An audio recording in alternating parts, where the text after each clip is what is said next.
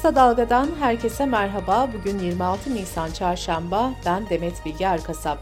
Gündemin öne çıkan gelişmelerinden derleyerek hazırladığımız Kısa Dalga bültene başlıyoruz. 14 Mayıs seçimlerine 18 gün kaldı. Seçim hazırlıkları son hız devam ederken iktidardan da seçime yönelik hamleler gelmeye devam ediyor. Cumhurbaşkanı Erdoğan, Mayıs ayında 45 bin sözleşmeli öğretmen ataması yapılmasının planlandığını açıkladı. Erdoğan, baş öğretmen maaşının 25 bin lirayı, uzman öğretmen maaşının da 22.500 lirayı bulduğunu söyledi. CHP Genel Başkanı ve Millet İttifakı adayı Kemal Kılıçdaroğlu da dün Eskişehir'deydi. Kılıçdaroğlu şunları söyledi. Demokrasiye hepimizin ihtiyacı var. Biz birinci turda birinci seferde bitirmek zorundayız. Birleşe birleşe kazanacağız ve Türkiye'de yeni bir tarih yazacağız.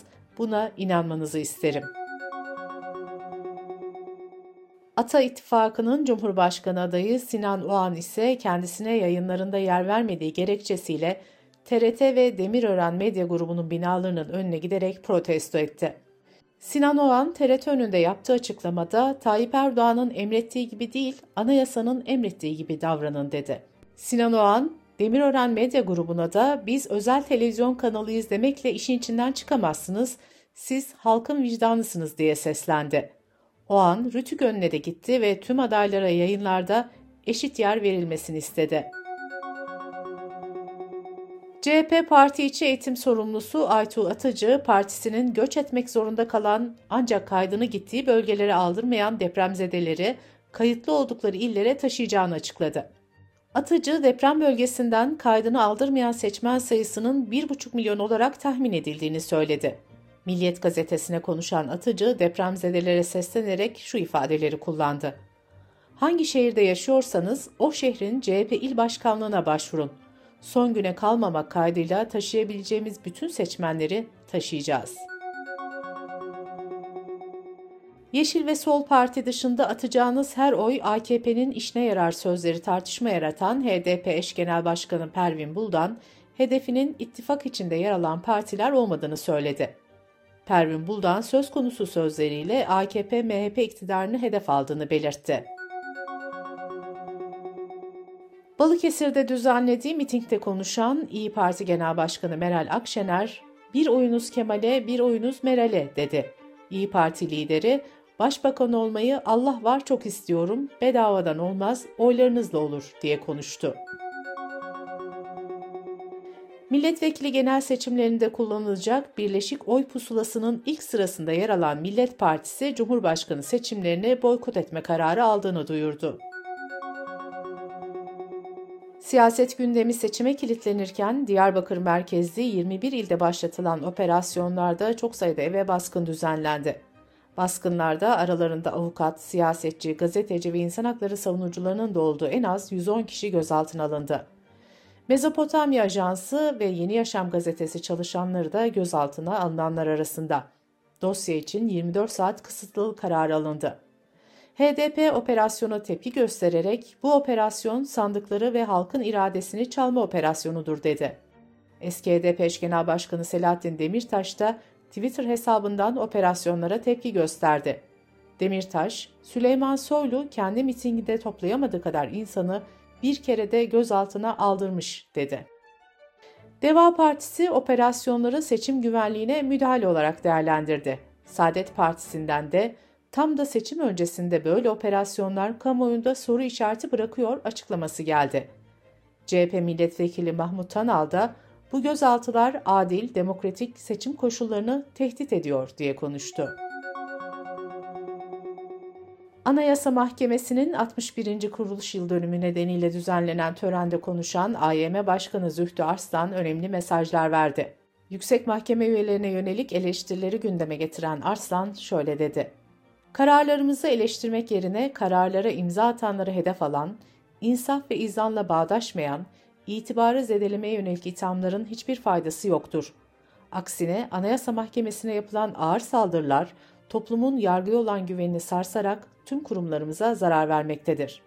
Bu arada törende CHP lideri Kemal Kılıçdaroğlu ile karşılaşan Cumhurbaşkanı Erdoğan, Kılıçdaroğlu'nun eline sıkmadı. Aile ve Sosyal Hizmetler Bakanlığı enkaz altından çıkarılan ve refakatçisi olmayan 1914 çocuktan 1808'inin ailelerine teslim edildiğini bildirdi. Resmi gazetede yayınlanan karara göre 1 Mayıs İşçi Bayramı ve 19 Mayıs Atatürk'ü Anma ve Gençlik ve Spor Bayramı'nda Ulaştırma ve Altyapı Bakanlığı'nın işlettiği raylı sistemlerde ulaşım ücretsiz olacak. Kısa Dalga Bülten'de sırada ekonomi haberleri var. Adalet Bakanı Bekir Bozdağ, Temmuz ayında sona erecek olan kirada %25 artış sınırı süresinin uzatılacağını söyledi. Fahiş kira artışı yapanlara hapis cezasının gündemde olduğunu belirten Bakan Bozdağ, 3 alternatif hazırladık. Hapis cezası olabilir, adli para cezası olabilir, idari para cezası öngörülebilir, dedi. Bu arada ev sahipleriyle kiracıları karşı karşıya getiren fahiş kiralar mahkemelerinde yükünü arttırdı. Kira anlaşmazlıkları 1 Eylül'den itibaren önce arabulucuya gidecek. Burada anlaşma olmazsa mahkeme yolu açılacak. Döviz kurlarında hareketlilik sürerken kur korumalı mevduatla ilgili bir düzenleme daha yapıldı. Buna göre kurumlar vergisi istisnası yabancı paralar için de geçerli olacak. Bankalar Arası Kart Merkezi bu yılın Mart ayına ilişkin verilerini açıkladı. Buna göre Türkiye'deki kredi kartı sayısı 104.1 milyon oldu.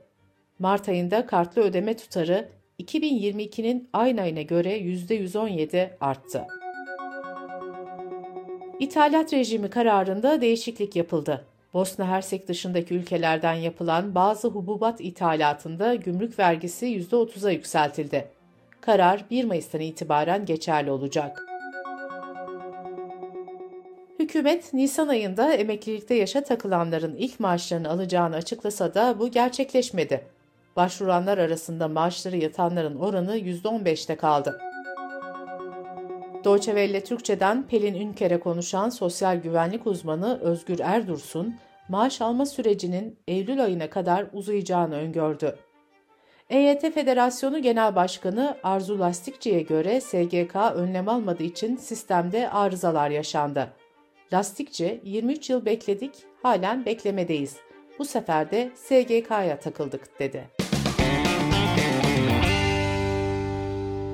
Dış politika ve dünyadan gelişmelerle bültenimize devam ediyoruz. Türkiye, Suriye, Rusya ve İran'ın savunma bakanları ve istihbarat başkanları Moskova'da bir araya geldi.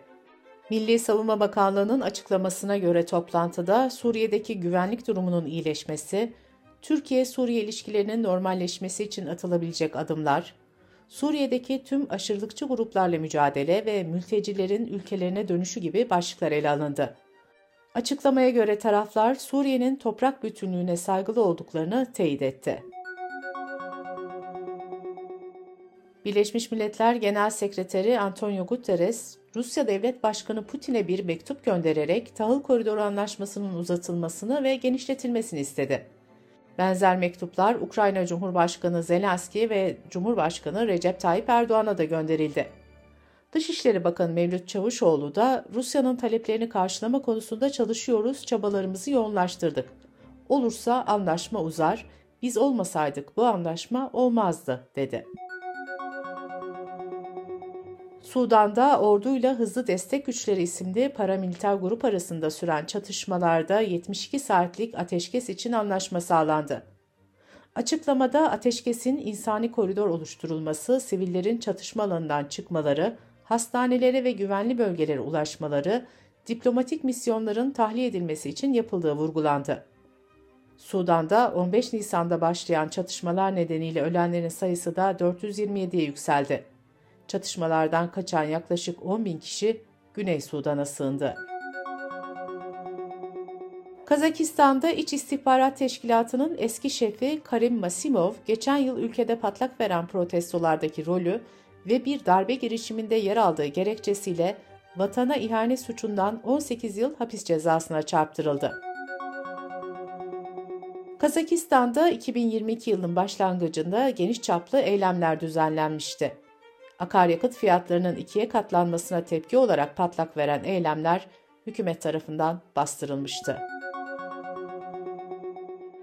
Haiti'de çete üyesi oldukları öne sürülen 13 kişi önce dövüldü sonra diri diri yakıldı. Birleşmiş Milletler'e göre çete şiddetinde sadece 14-19 Nisan tarihleri arasında 18'i kadın ve ikisi çocuk olmak üzere yaklaşık 70 kişi yaşamını yitirdi. Çeteler yüzünden birçok okul ve sağlık merkezi de kapandı. Çetelerin neden olduğu şiddet olayları halkın tüketim maddeleri ve hizmetlere erişimine de sekte vuruyor. Yıllardır cihatçı grupların ayaklanmalarıyla mücadele eden Batı Afrika ülkesi Burkina Faso'nun kuzeyinde düzenlenen bir saldırıda 60 sivil öldü. Saldırıyla ilgili hükümetten bir açıklama gelmedi ancak soruşturma başlatıldığı duyuruldu. Komşu ülke Mali'deki El-Kaide ve IŞİD bağlantılı cihatçı gruplar 2015'ten bu yana Burkina Faso'nun kuzeyinde ve doğusunda sık sık saldırı düzenliyor. Hükümet verilerine göre saldırılarda 2015'ten Aralık 2021'e kadar 600 güvenlik gücü 2000 kişi yaşamını yitirdi. ABD Başkanı Joe Biden sosyal medya hesabından 2024 yılında yapılacak seçimlerde yeniden aday olduğunu duyurdu. Biden, bize katılın, bu işi bitirelim, dedi. Birleşmiş Milletler, Hindistan nüfusunun Çin nüfusunu gelecek hafta geride bırakacağını açıkladı.